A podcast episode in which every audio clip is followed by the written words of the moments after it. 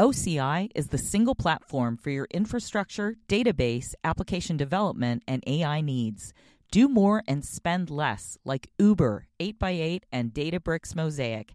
Take a free test drive of OCI at oracle.com slash Wall Street. This is Watching Your Wealth from the Wall Street Journal. Now, from our studios in New York, here's Veronica Dagher.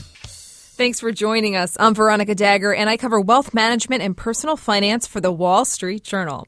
In today's episode, the link between self esteem and wealth. Karol Ward is a psychotherapist and confidence coach. Karol, so there's a big trend of making connections between health and wealth, and psychological health is certainly part of that. So tell us, how does self esteem and money go hand in hand? Well, it's really interesting, Veronica, because the less you feel good about yourself, the more that is going to reflect in your financial health. Because money and self esteem go hand in hand. And when you think about when we esteem something, another person or an object, it means we give good qualities to that person or object. But when we don't esteem ourselves, that means that we're devaluing our self worth, which is going to reflect in your professional life. It just does. So, what are some of the ways it reflects in our personal life? I mean, we're hearing so much about pay these days, people feeling like they're under earning. So, I'm just wondering is that an issue connected to self esteem too? It's partly. It definitely is. It definitely is. Now, people sometimes say, oh, I'm under earning, I'm not earning enough because I'm not being given enough money. And sometimes that is true at the beginning part of your career. But as a coach and a therapist, what I have seen and explored with clients is how you feel about yourself will also cause a direct link to under earning. So under earning is not just about getting paid less, but it's because there's a psychological or emotional block about what you think you deserve. And it shows up in some really interesting behaviors, stuff that people don't think it would show up in, but it does. Can you give an example or two? Well, sometimes it shows up in not asking for raises or evaluations. People are allowed to get more money as they go along in their career, but people who under earn won't ask for a raise or they won't ask for direct feedback about their work because they're too afraid or anxious about rocking the boat. They they don't want to cause and I'm using air quotes here any trouble, so they'd rather keep things the way they are. Or if you're in business for yourself, I've worked with clients who won't send their invoices in on time to get paid. They will have months of back invoices, even though they're due the money, but there's something about asking for it that also directly correlates to under earning. Sometimes nice. people won't follow up on potential leads for work. They won't, they'll get a, a tip on a job or a client and they won't take the action because again they don't feel like they deserve it. So this all goes back to low self-esteem. It has nothing to do with ability, but it's how you feel about yourself. Wow.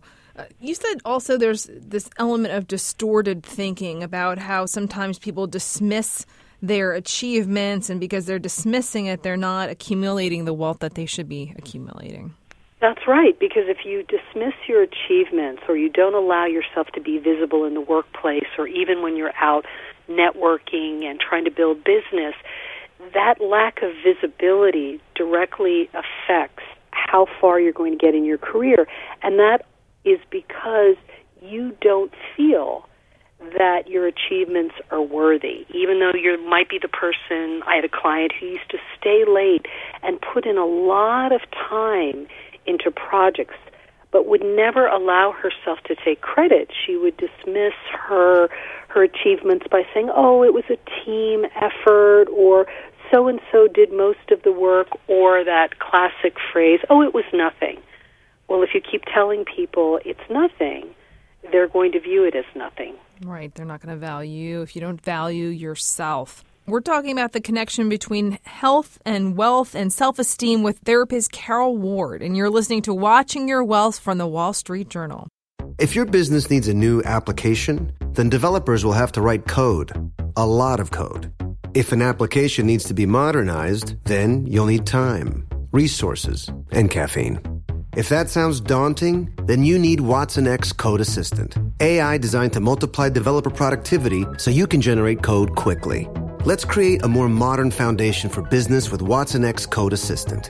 Learn more at ibm.com slash code assistant. IBM. Let's create.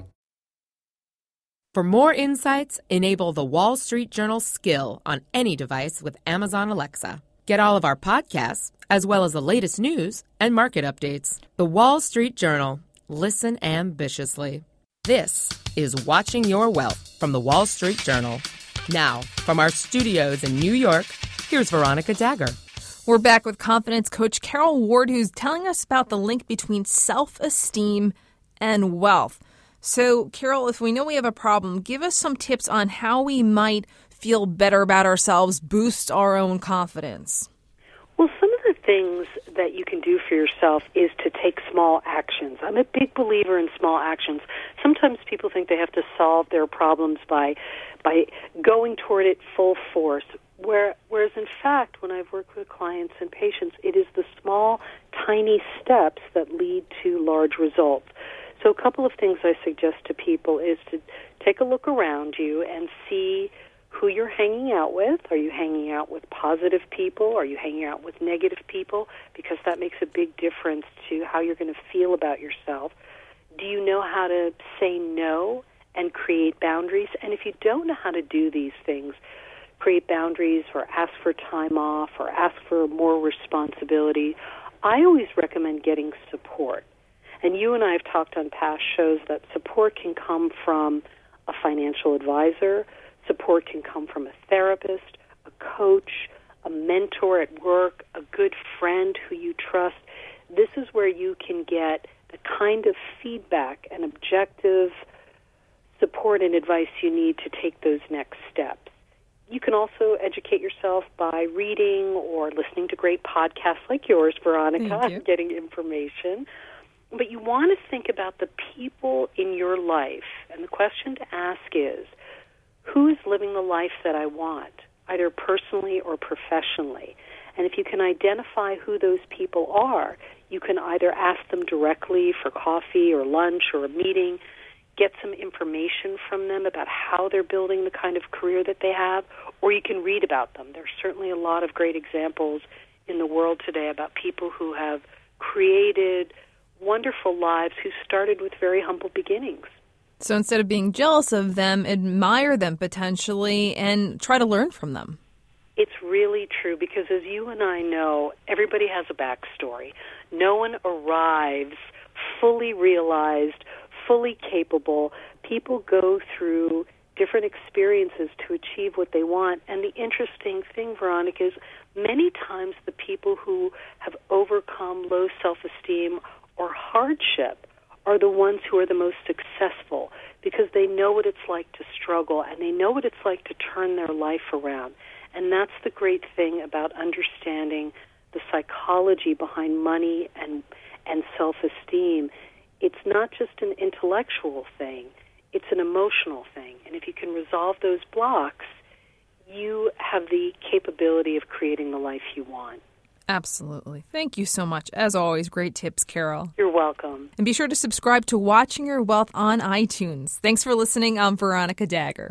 Follow the Wall Street Journal on your favorite podcast app. Search WSJ on Apple Podcasts, iHeartRadio, Spotify, Google Play Music, Stitcher, and any Amazon Alexa device. The Wall Street Journal. Listen ambitiously.